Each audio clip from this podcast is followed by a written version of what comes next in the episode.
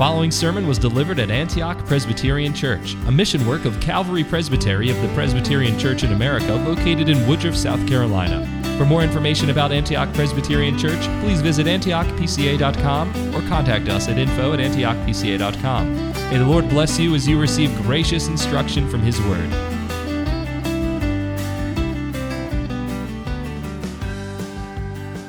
Probably one of the worst phrases that we have in our day and age is the phrase that goes something to the effect of, Well, I guess all we can do now is pray. I'm sure we've all heard this. Hopefully, none of us have said it.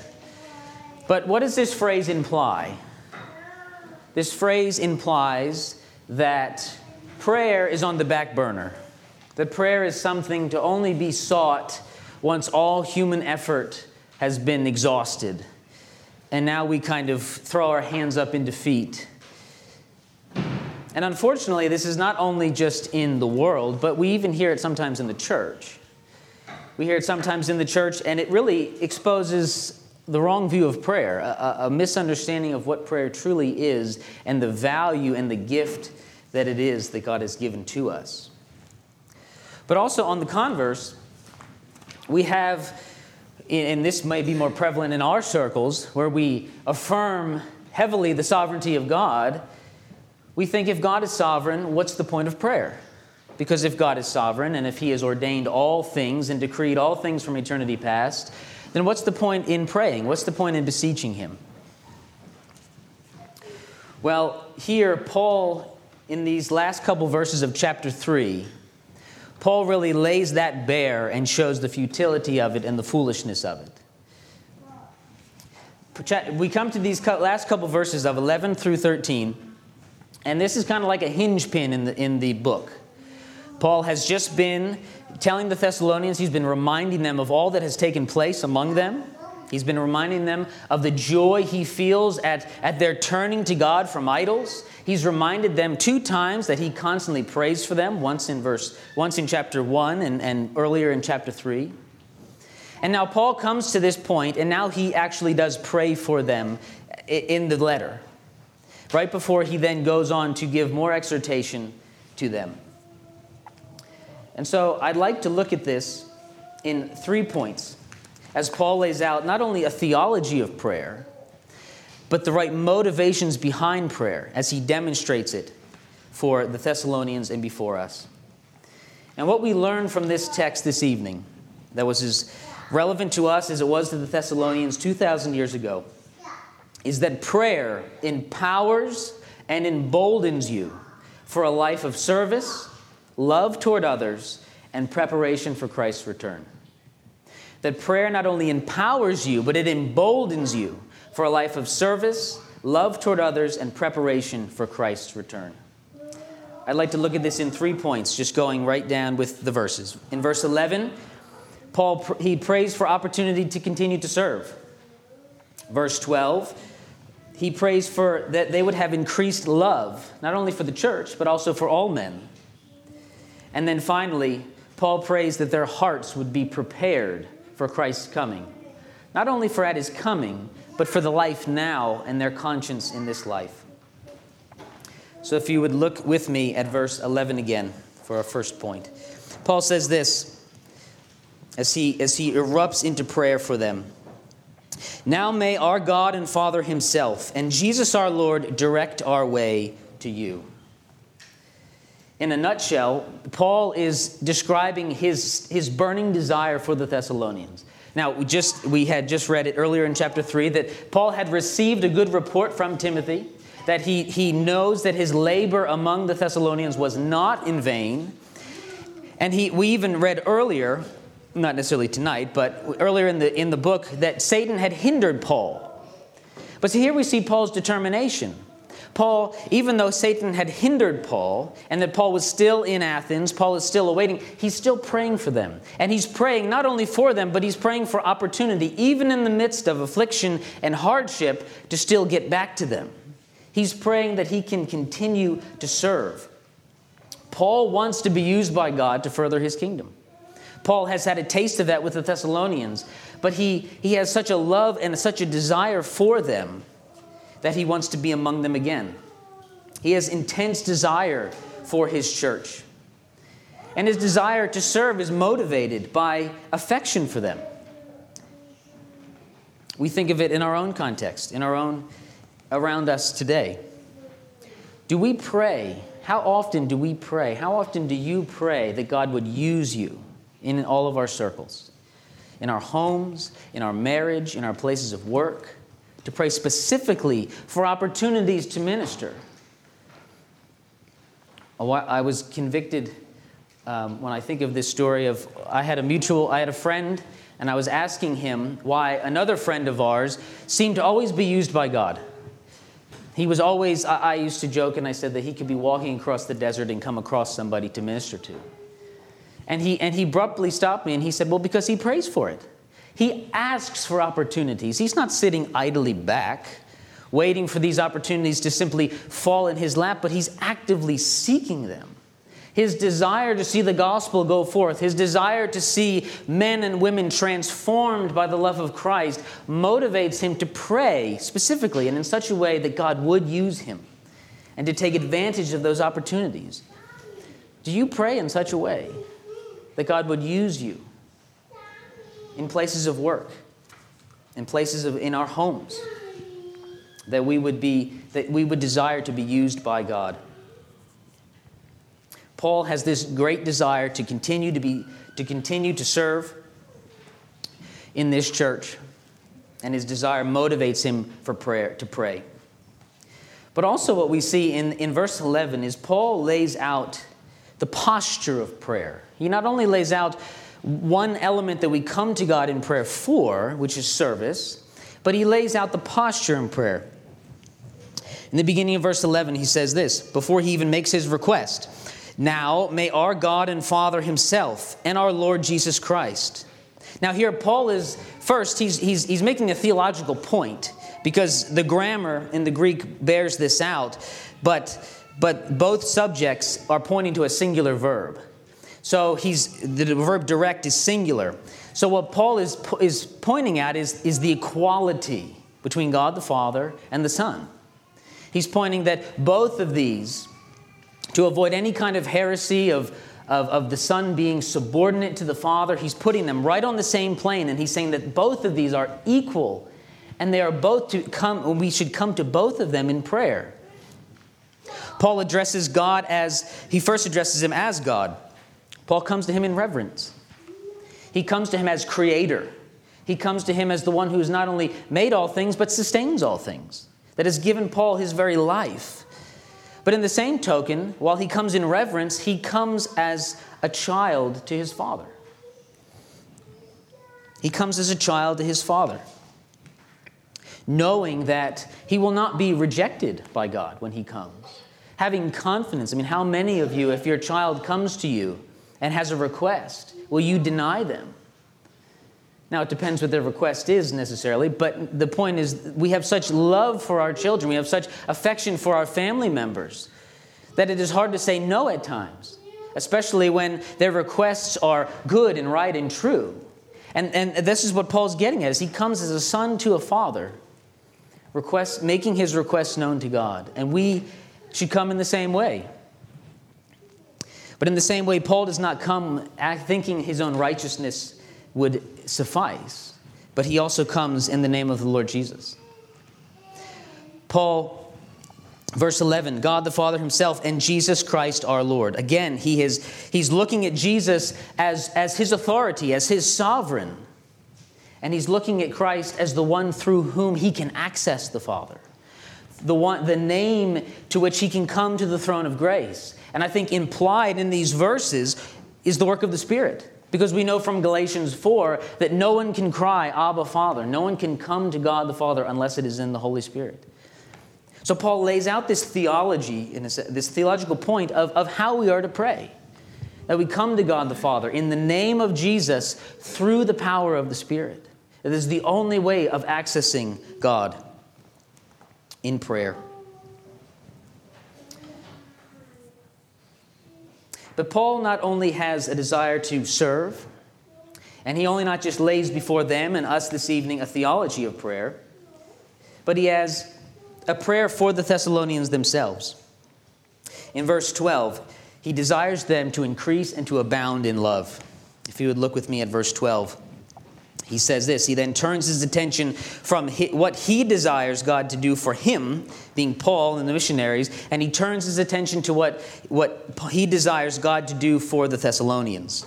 In verse 12, he says this And may the Lord cause you to increase and abound in love for one another and for all people, just as we also do for you.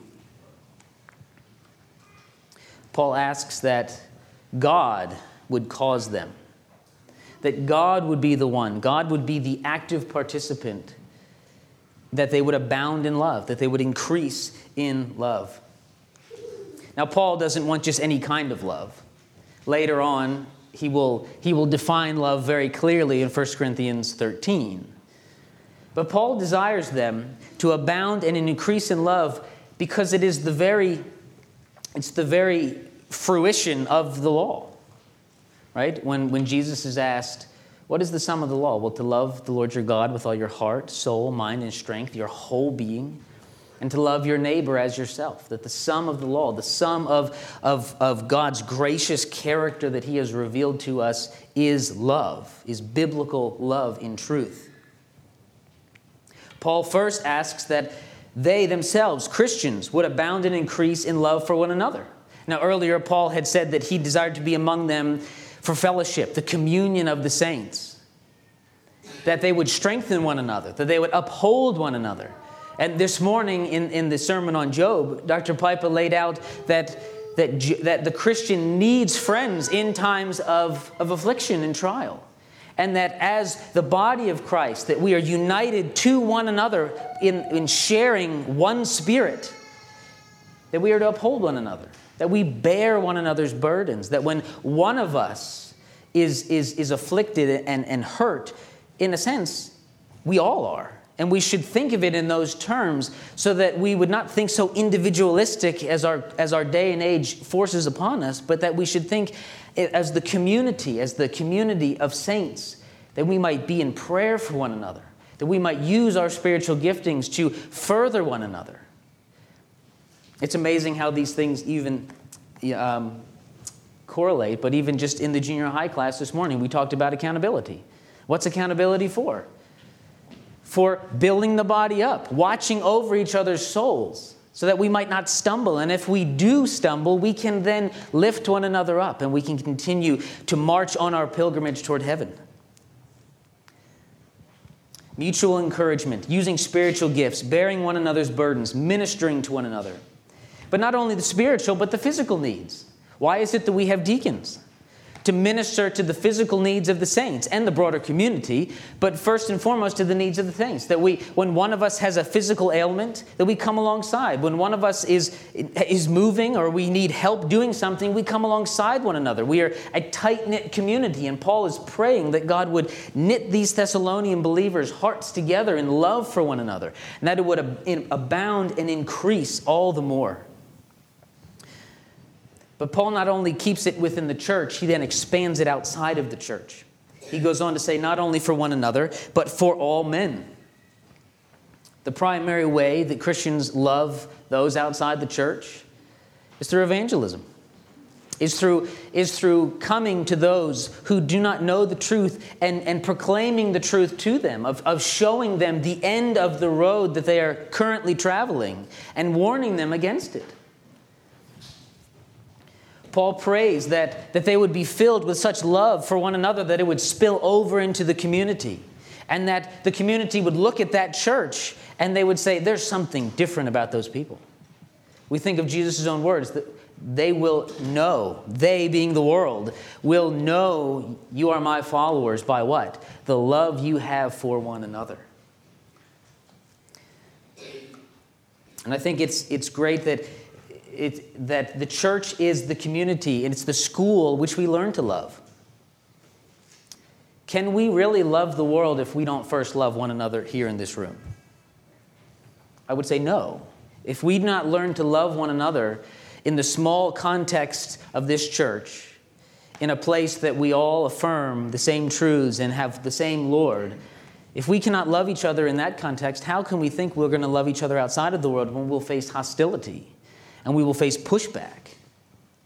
But at the same time, it's not only a test of our own hearts, do we love the, do we love the saints, but also it's, it's the school in which we practice.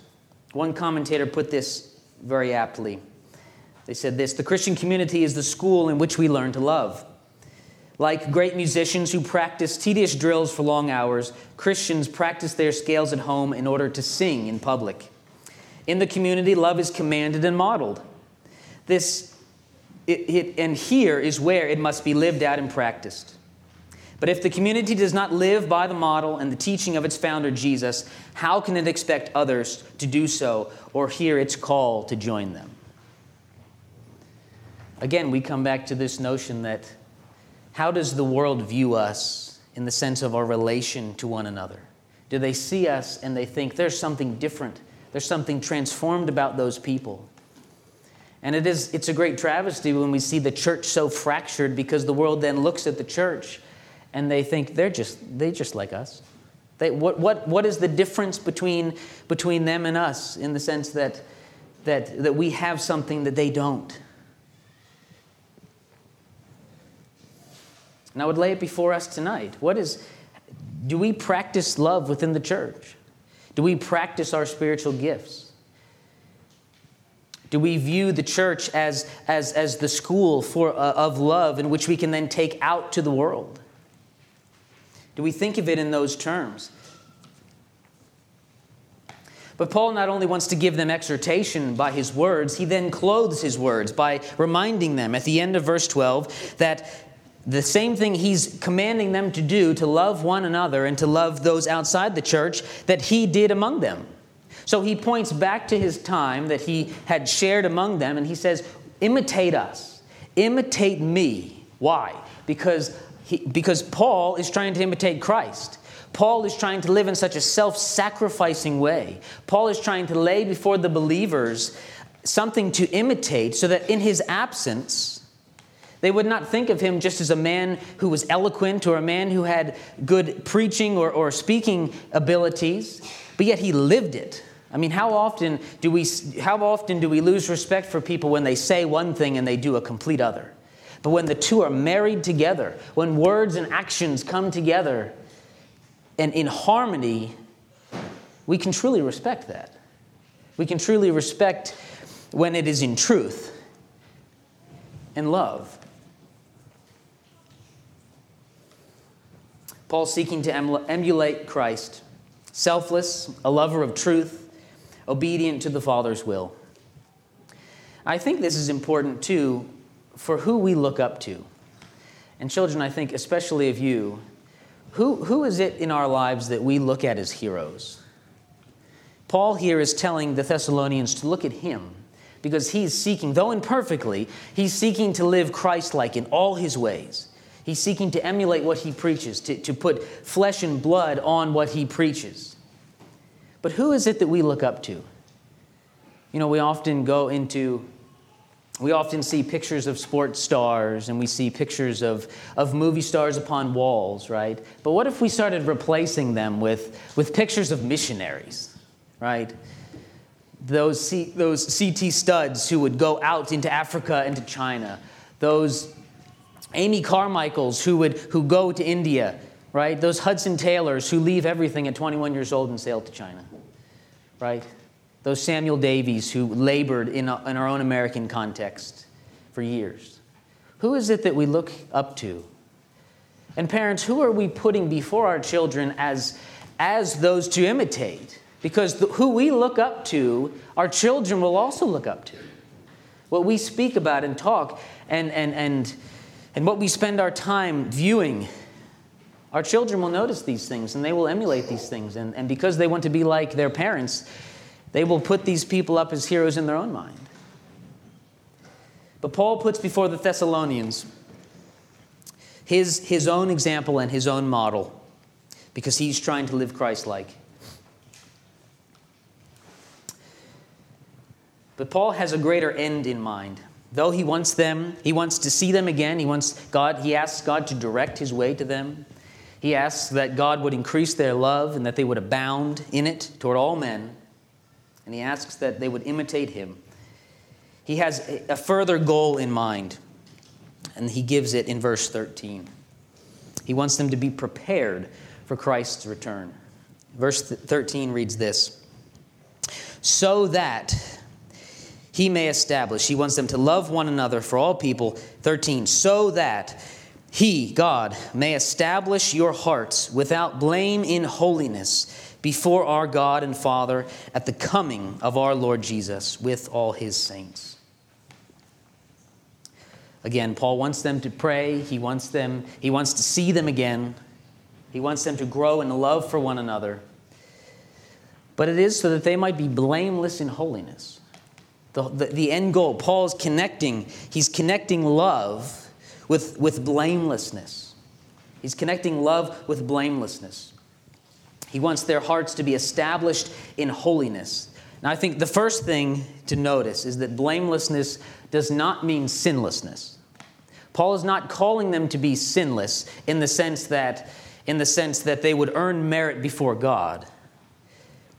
We know this because Paul, in verse, uh, excuse me, chapter 2, calls himself blameless. He says that I was blameless among you, as he asked them to imitate him.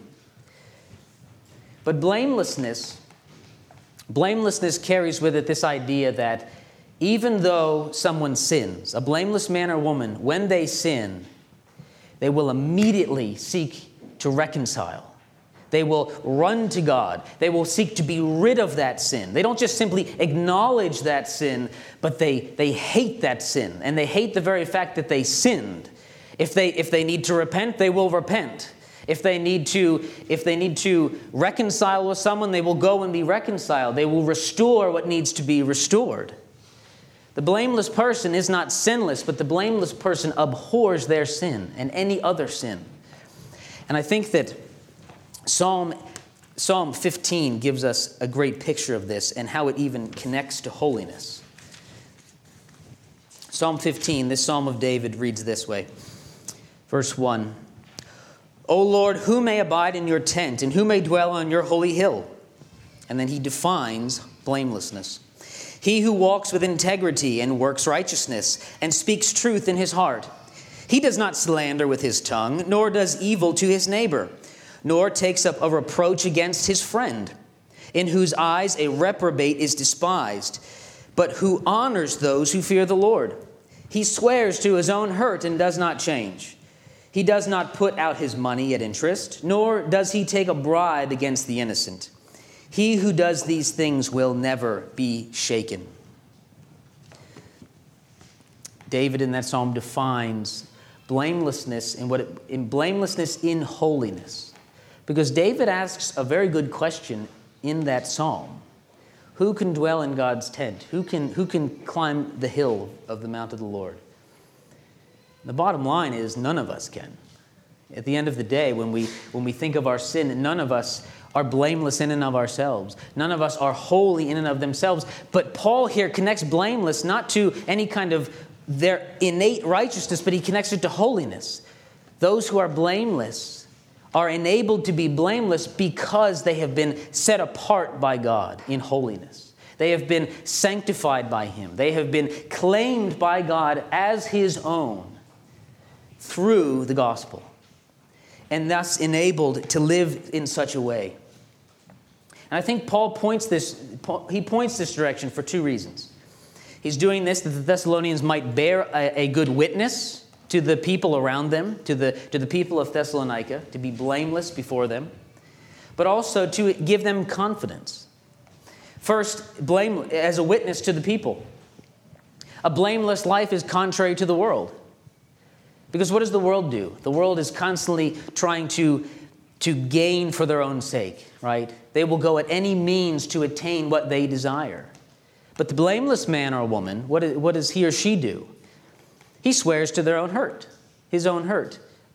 That he will, that he will, he would rather take loss for himself than sin. He would rather, rather take loss to themselves than, than hurt someone else or see someone else put down low. It's a witness to the world because it shows a love for other people. a love for other people that overcomes pride and selfishness. But at the same time, it is not only a witness to the world, but it gives confidence to the believer. It gives confidence to the believer in that when we see in our, in our hearts and we take stock of our hearts, we see a hatred of sin, we should be encouraged. We should be encouraged because God is working in us. That even, even the weakest saint among us, if the, the hatred of sin is in their heart, they can have confidence. They can, have a, they can live in, as a clear conscience that, that they will be able to stand before God when He returns that they will be able to stand in the judgment not because they are not because they are sinless but because because they desire to be holy. They desire to per- perfection and they work towards that end crying out to god in prayer that he would accomplish these things. Because if we notice in this in this prayer this is extremely god-centered. Every single verse paul points back to god. May god do this. May god increase your love. May god direct our way May He establish your hearts. That God is, eh, excuse me, that Paul is pointing all these things to the source. Paul is not calling on these people to be blameless because they because they tried just a little harder. No, he's calling them to blamelessness because they have been saved. That they have put their faith and their trust and their hope in Christ. And because they have done that, they've been cleansed of their sin.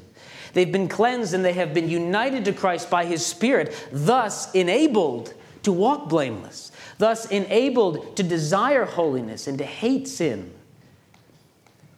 Paul is not asking them to try to, to simply try harder. Paul really he's, he's, he's urging them to pray for these things he's urging them to come and to throw themselves upon the mercy of god that he would answer their prayers that he would work in them that they would be men and women who, who love each other in the church men and women who go out into the community and love their neighbors and are a light to the community, and that they might walk boldly in this life, to walk with a clear conscience before God, knowing that no, they're not perfect, and that they will not be perfect until that final day where they're glorified.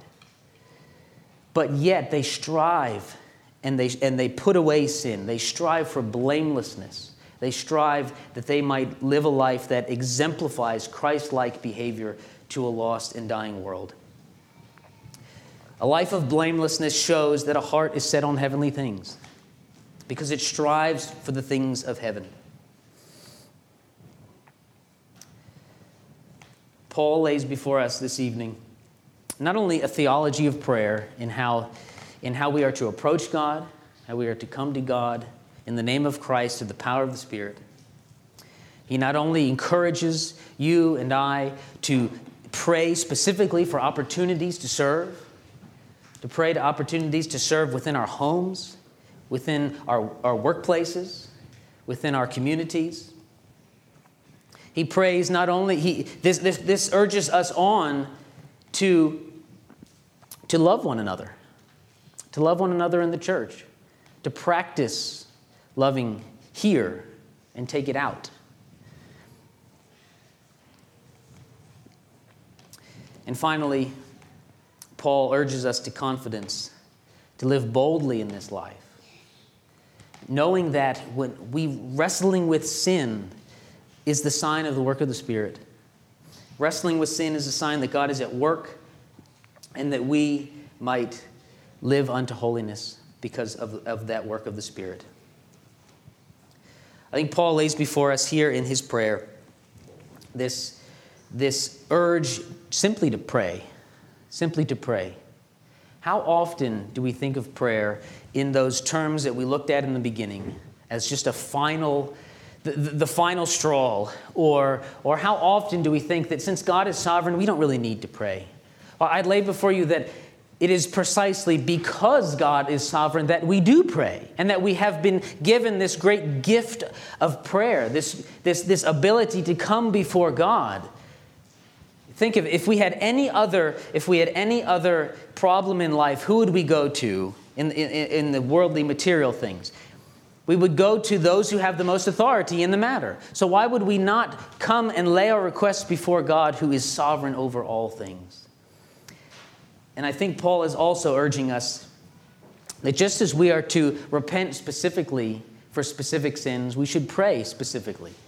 That we should pray as individuals. That we should pray as husband and wives. That we should pray for our children. Children, to pray for your parents, to pray for one another, to come together in prayer meeting and cry out to God as a body of believers, knowing that our Heavenly Father loves us and accepts us in Christ.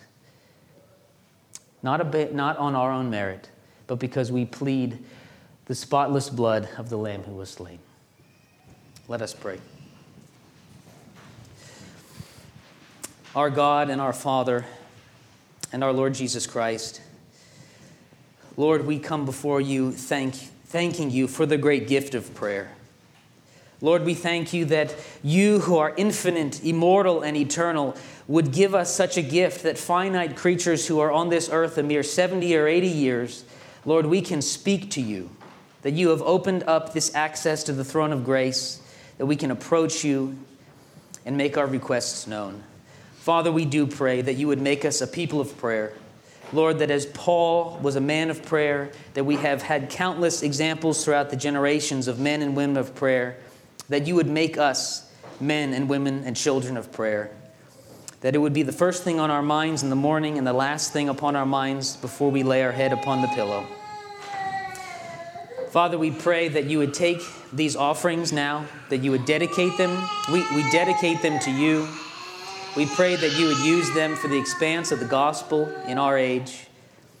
And we ask all these things for Christ's sake. Amen.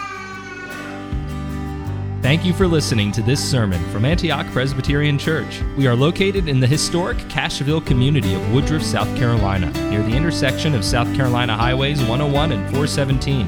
For more information about Antioch Presbyterian Church, please visit antiochpca.com.